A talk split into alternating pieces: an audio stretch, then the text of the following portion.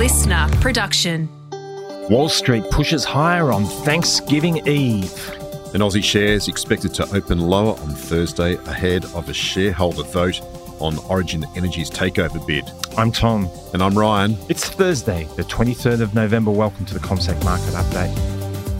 Ryan, US investors have got the whiff of pumpkin pie in their nostrils, and that seems to be reflected in the fortunes of the market.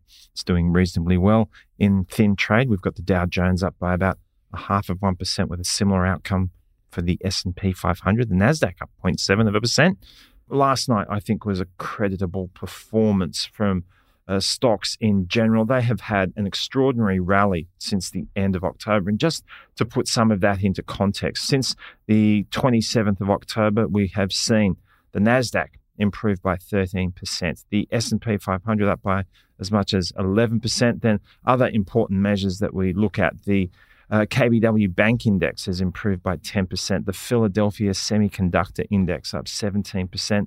And the Russell 2000, which is a measure of the performance of smaller organizations. It's quite a broad measure, as the index name suggests. It's up by 8%. So these markets have done quite well, wouldn't you say? We've got the Nasdaq actually up year to date now over 36%, and the S&P year to date's now up over 18%. The Dow's the laggard, of course, being more cyclically focused, but certainly very strong gains into year end. And what is interesting also, and when you look at the performance of these markets, Ryan, and it speaks to the cycles that have been so evident in relation to investor sentiment towards consumer-facing stocks.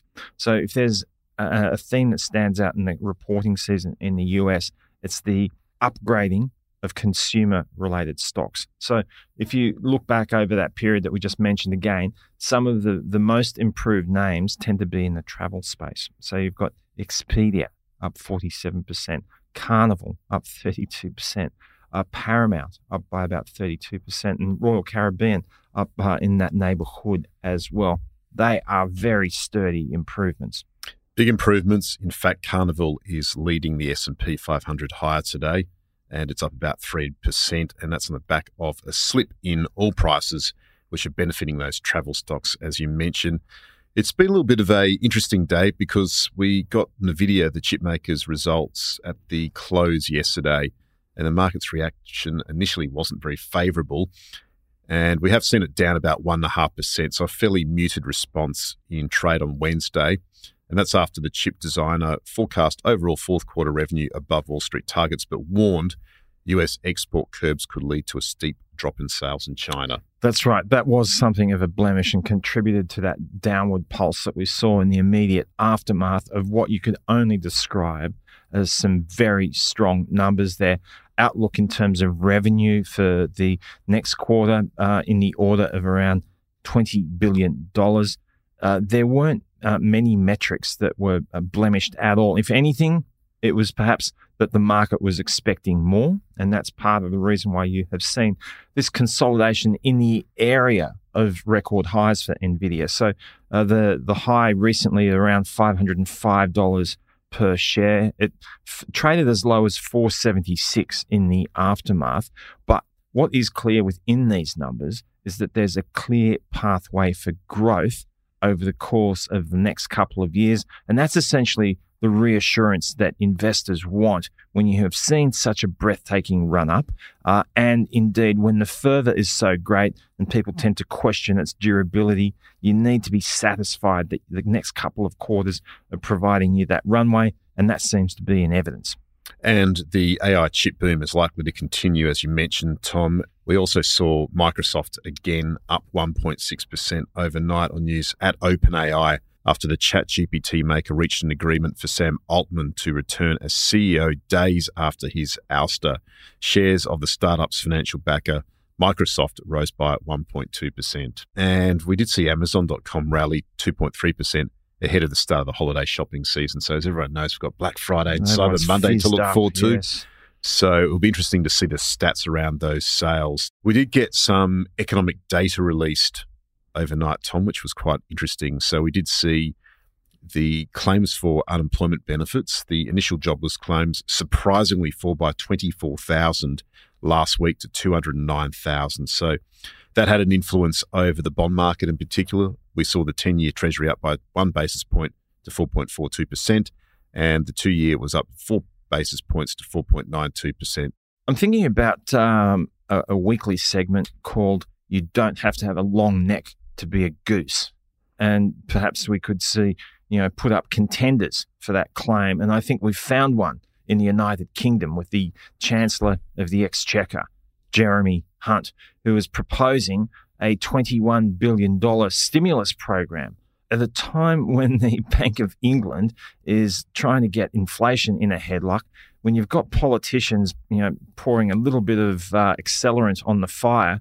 That's not helpful, is it, Ryan? No, and you would have thought that after the last foray into fiscal stimulus, pouring petrol on inflation that we saw under the Liz Truss. Yes, maybe they don't want to be in government. Well, yes, you would have thought they would have learnt from that. She lost her job over that whole situation. And what we did here was Jeremy Hunt, the British Finance Minister, as you mentioned, announced tax cuts for workers, and that was in the autumn statement, and that's before an expected 2024 election. So, of course, this is all pork barreling. The Conservatives are well behind Labor when it comes to recent polls.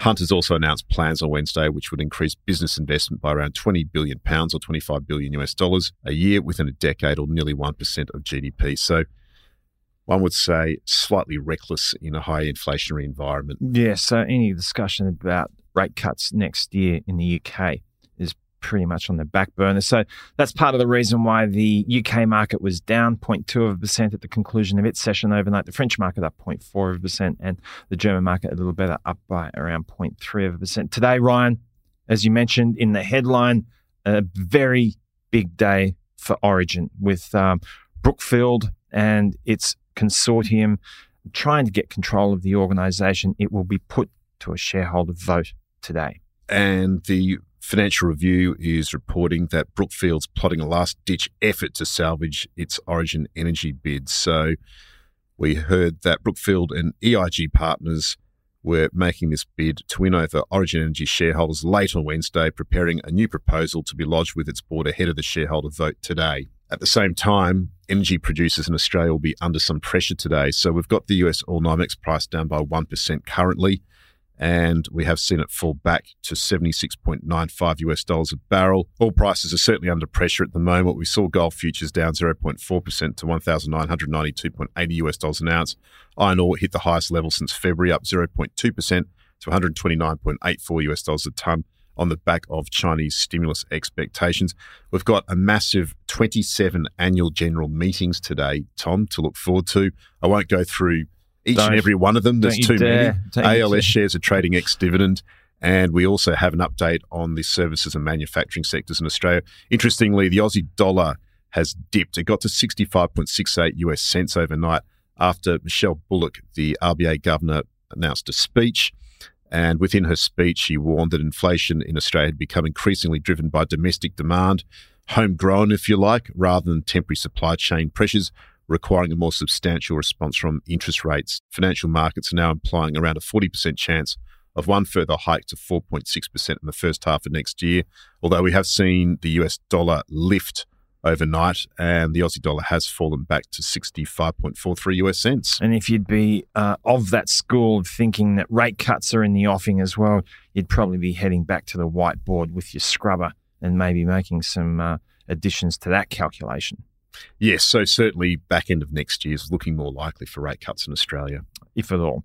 The futures are pointing to a decline for the ASX 200 women kickoff, down by around 0.33%. Big day looms. Have a great day, Ron. You too, Tom.